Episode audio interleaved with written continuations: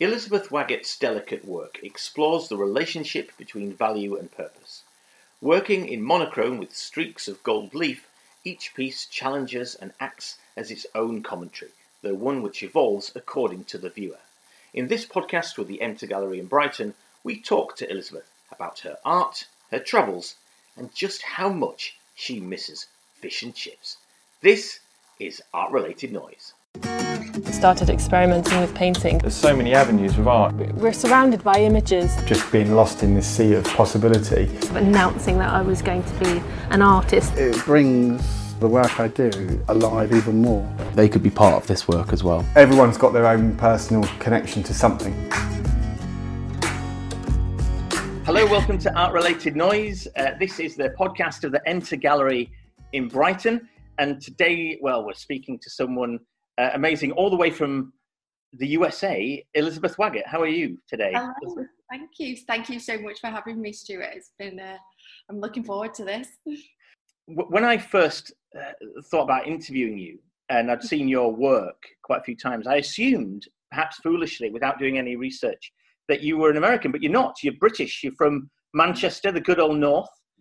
What took you over to the States?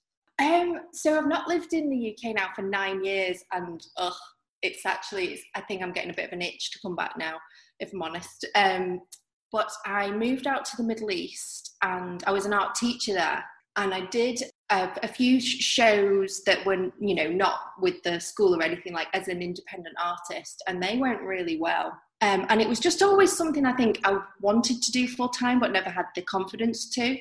So my partner, who is American, he got into a, a, good school in New York and wanted to do his masters, and I was like, yes, brilliant, let's go.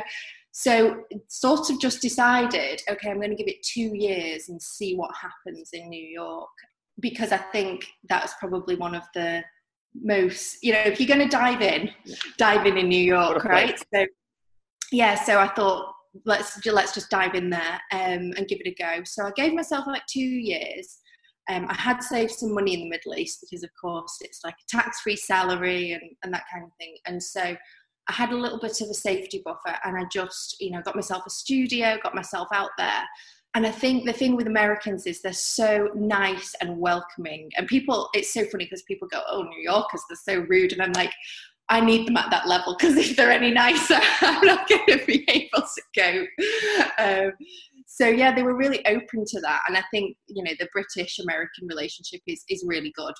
Um, and they're just yeah, it just sort of went from strength to strength. Like as soon as you get into one gallery, I think then a, a chain of reaction happens, and that seemed to be what happened. And um, then I just carried on and working full time, and now have studio assistants and things to help me. So yeah, it's been it's been it feels like it's been a while, but it was actually only 2014 when I moved, and then 2016 when I had enough work to have a solo show. So I sort of count the beginning of my career as like 2016 full time as an artist. But of course, I've been an artist for ever. but yeah, I mean, making that that because obviously in the states now, you've got your established practice up over there now, but but making the leap to go from Manchester to the, to the Middle East in the first place must have been quite a a big one. What what prompted that? Well, I, I think after uni, my like my undergrad, I was like, um, I did not know what I wanted to do really. I mean, you're, you're what, you're 21, 22, it's, it's quite a, a, a, weight on your shoulders.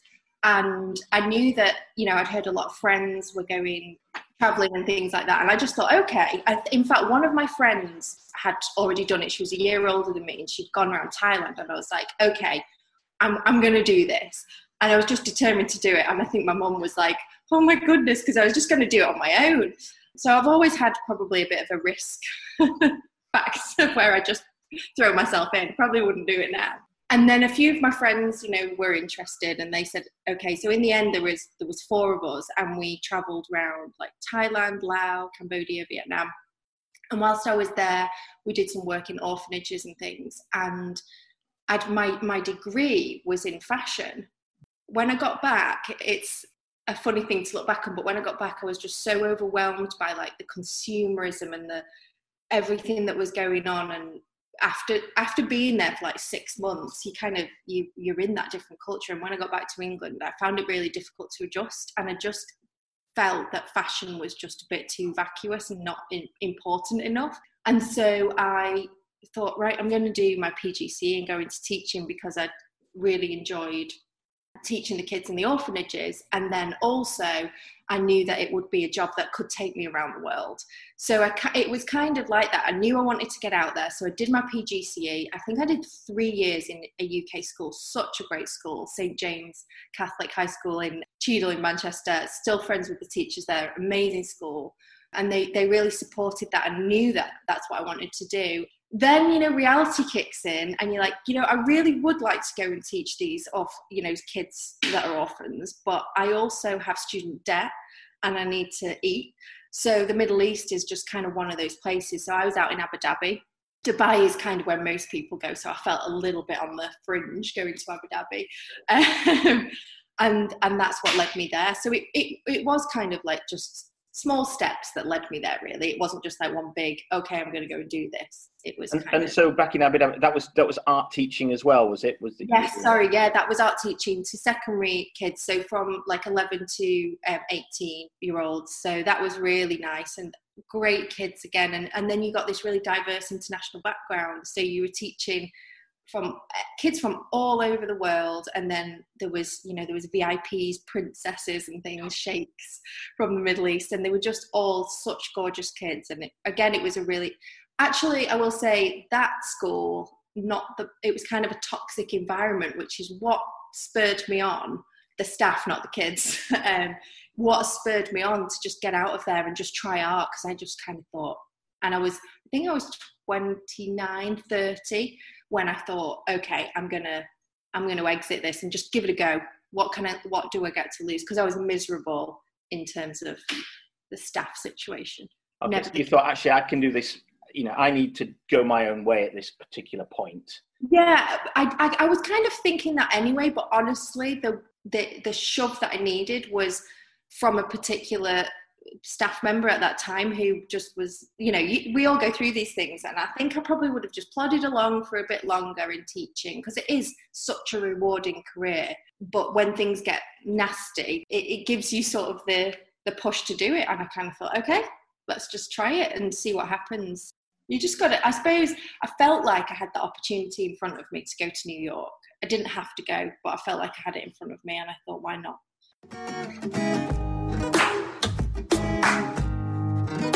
So I just wanted to go back to Manchester. So obviously you've travelled travelled the world a little bit, and obviously you grew up in that glorious northern city. So tell me about your early memories of art and what, what got you interested in, in in this creativity that you do at the moment. Yeah, well, I mean, Manchester is such a creative city, so it's kind of all around you. And I think growing up in that, you don't necessarily realise how what that is until you leave and you go somewhere else, and then you get different experiences from different places. But I was just really lucky to grow up in a very creative family. So my mother, my grandma, my granddad, they were all very creative. My uncle, I think you don't realize that as a, as a kid, but you're just playing with those things as they are, and they're showing you how to do things and make things. So it was honestly just always something that I was good at as well. And, you know, in school, you know, whenever there was art or things, I'd win competitions and, and stuff like that because I just, I'd, I was just always doing it in my spare time. I was always making things. I was making games from cereal boxes and cutting things out of magazines and making all sorts of things. So it just flowed through me. And then it's just something you need to do. I think, you know, I'm quite lucky. I realized that, that I've always felt like that. It wasn't just one moment. I've just always been so intrigued and, you know, going to art galleries and, even like the Manchester Museum, which is like Natural History Museum, was, you know, just fantastic and just blew your mind. So all probably all the usual things that kids feel. But I, I definitely knew from a very early age that I would have to do a creative job. And actually, I worked for, I'm probably going off on a tangent now, which I'll do a lot. um, I actually worked for Reebok as a graphic designer for a year during it was like the middle of my um, university degree, and that was really creative. But I knew then, even though I was like only 20, I knew that I couldn't really conform to somebody else's creative standards. So I knew that wasn't for me as well. So that's quite lucky, really, that I knew that I had to do my own thing. It sounds like you had a very creative environment in which you were growing up in and also surrounding yourself in. So, you know, Yeah. your family there, just just being creative, just supporting you, and also Manchester. You're right; it is a creative city. There's loads going on in that city, isn't there? Oh, so much like the the music, just the, Yeah. and again, I think it's you don't really know. It just it's there. You're you're in it. Doesn't it? It the permeates. truth. Yeah, yeah. It's just it's fantastic. So it was almost inadvertently. So,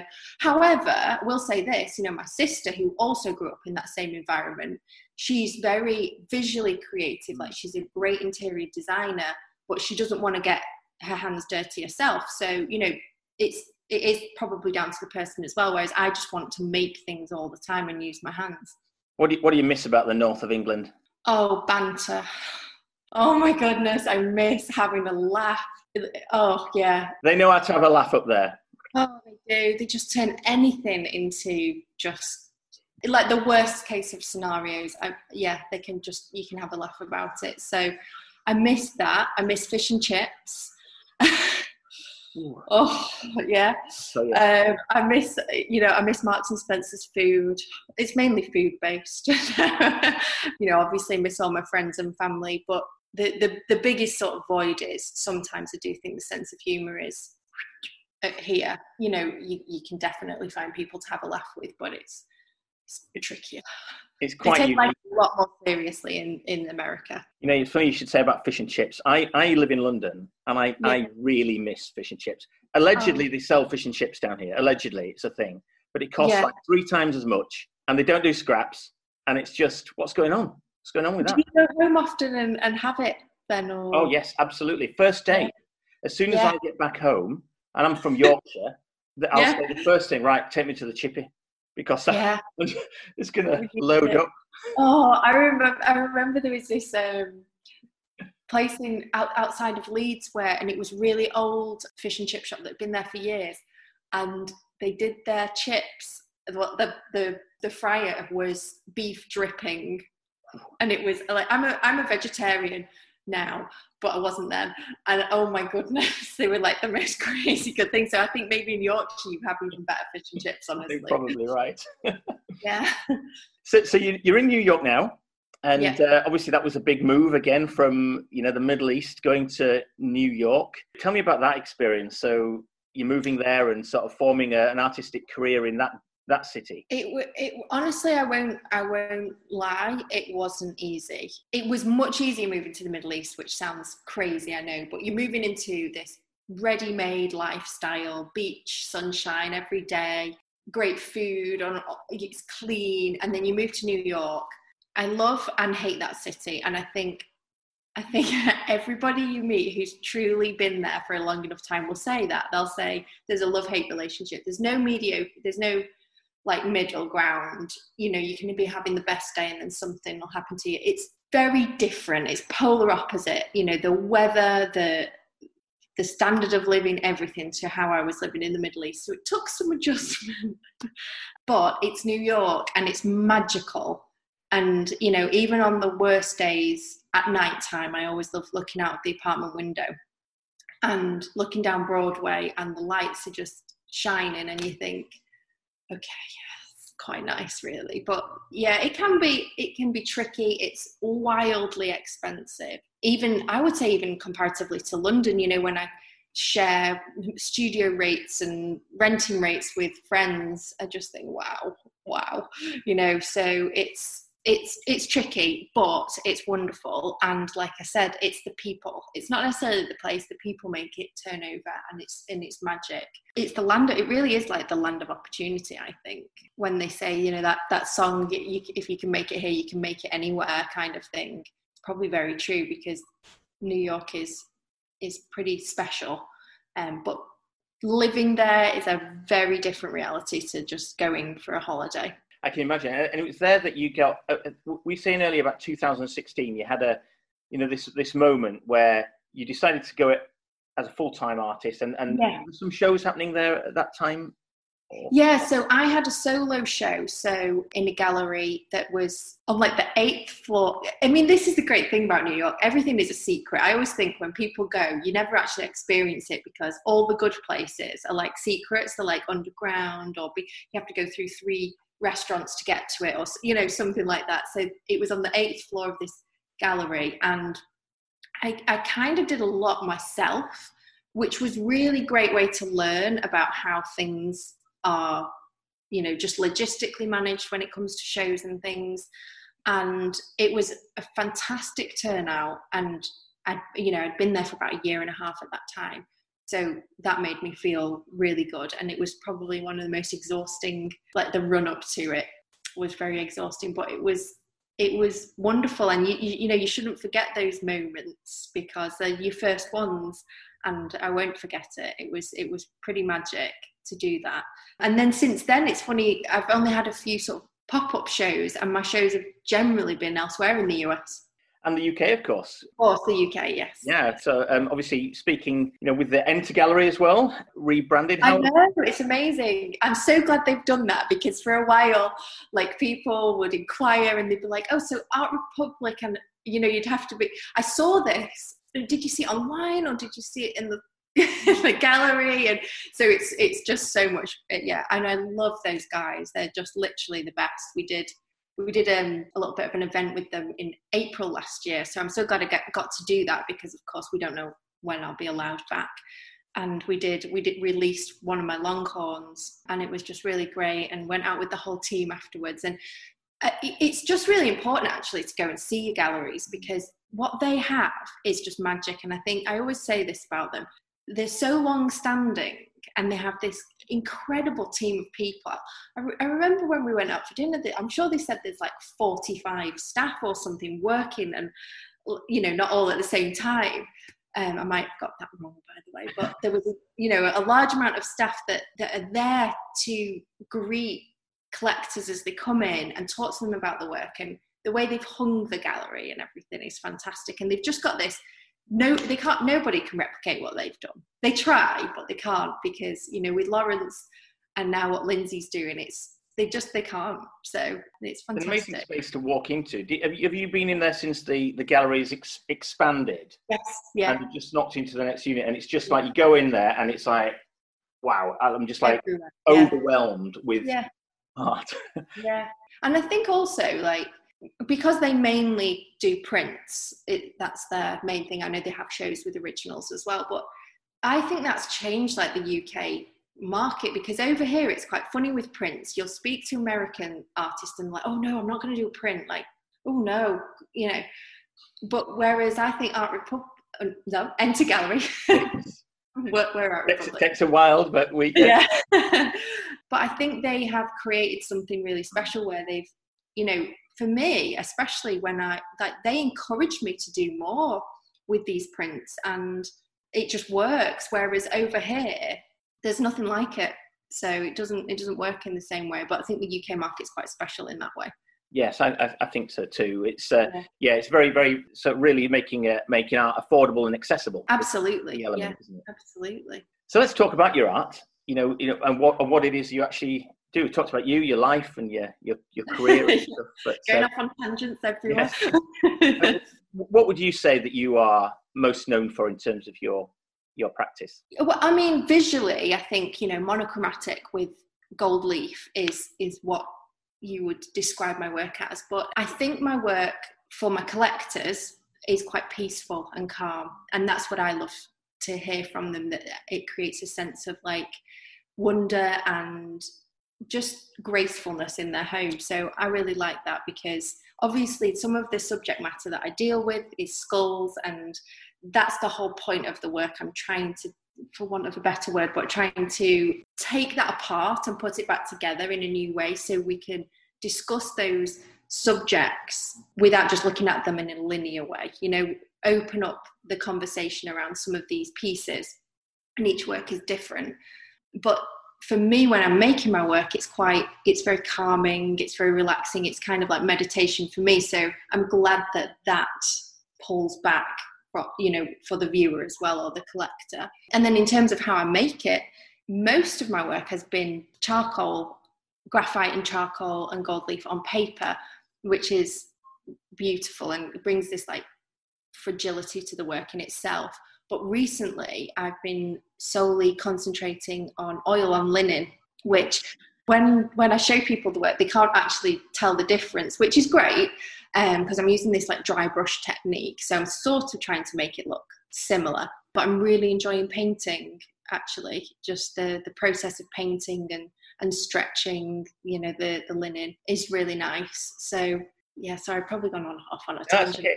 It's, it's, interesting to you know to hear it and just you know where how your practice is you know developing. Yeah, I'm interested just going back to some some of the themes that you were talking about. So you mm. mentioned schools, and obviously you draw the natural world as, as yeah. well. Is there anything behind that? Anything behind the reasons why you draw these particular objects? Is it all to do with agility, um, or is there something else?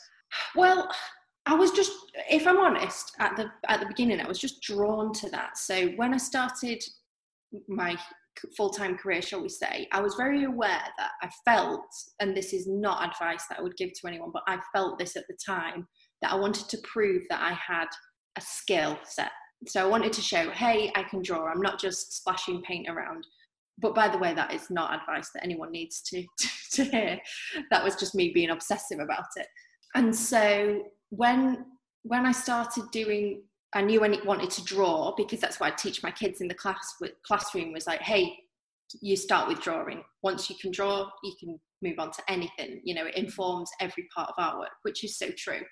So it, it was just what I was drawn to, if I'm honest. And I think going back to being a kid and you know those those experiences are actually really formative. And I don't think we realise how in, how informative those experiences are. But I used to love going to the Museum of Natural History, and so I think I just started with the things that I really enjoyed drawing to start with and then the, the, context and the subject comes out as you're doing it specifically in america i think you're thrown into this very capitalist world which really the uk is very socialist in comparison you know when you yeah. I, we you know we do both have elements of each other but i think when you're thrown into one compared to the other i found them like a very good subject to open that conversation about hey what are we truly valuing? You know and and the schools the human schools in particular were supposed to make people think about themselves as a living entity with only a certain amount of time here. And what are you what are you doing? What are you creating? What what are you valuing? So the gold really comes in to talk about value and what we what we value. And i'm not trying to tell people how to think. It's not like i'm like okay this is this is what this piece means. I just want to open a conversation. So if you take it one way and then the next day you take it another, because I do with my pieces, sometimes I think one thing about it, another another day I think something else. But it's just to open up a conversation where we're all on this treadmill, we're all going flying through life, but we don't really stop to think about what it really means and value. And actually, you know, we're in we're in COVID right now. Mm. This is helping people do that I really do. I think this time is opening people to understanding that you know they should be spending more time with their kids. They should be playing more. They, you know, work isn't the be all and end all. We shouldn't be killing ourselves over it. And most of the conversations I'm having with my friends, they're they're starting to think, well, actually, what do I want? And you know, we're in our thirties, but we're already thinking about being old, retiring to the country. But you know, I'm, I'm, digressing again as usual. But I think that's what my work, you know, is tr- just trying to open people up, especially here in America. Yeah, you know, I've noticed that as well. The way that people are looking at the world a little bit different because people can't go out or people haven't been able to go out, and actually, you're looking at the things that are closer to home. And it doesn't matter anymore. All that stuff that used to matter, it doesn't matter, does it? No doesn't matter what car you've got or you know all these stupid things that we and then at, at the same time it's okay because we're human and we're flawed and that's okay too so yeah that's that's really in a nutshell is, is, there is there an environmental element to some of your pieces as well yeah I mean, I'm thinking in my mind, I've got the, the image of the lobster with the yeah. gold mm. wrap around the claws. Yeah. Yeah, um, so that piece, I, I, think all of them, if you took all of them and, and what I just said is a broad statement about all of them, but then certain pieces are definitely that one.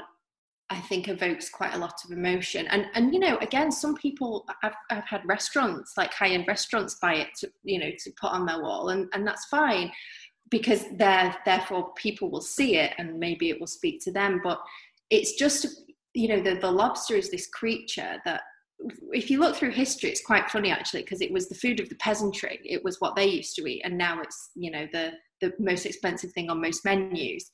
Just the way in which this this creature is extremely important in the ecosystem to clean up it's it's kind of like a filter for the ocean.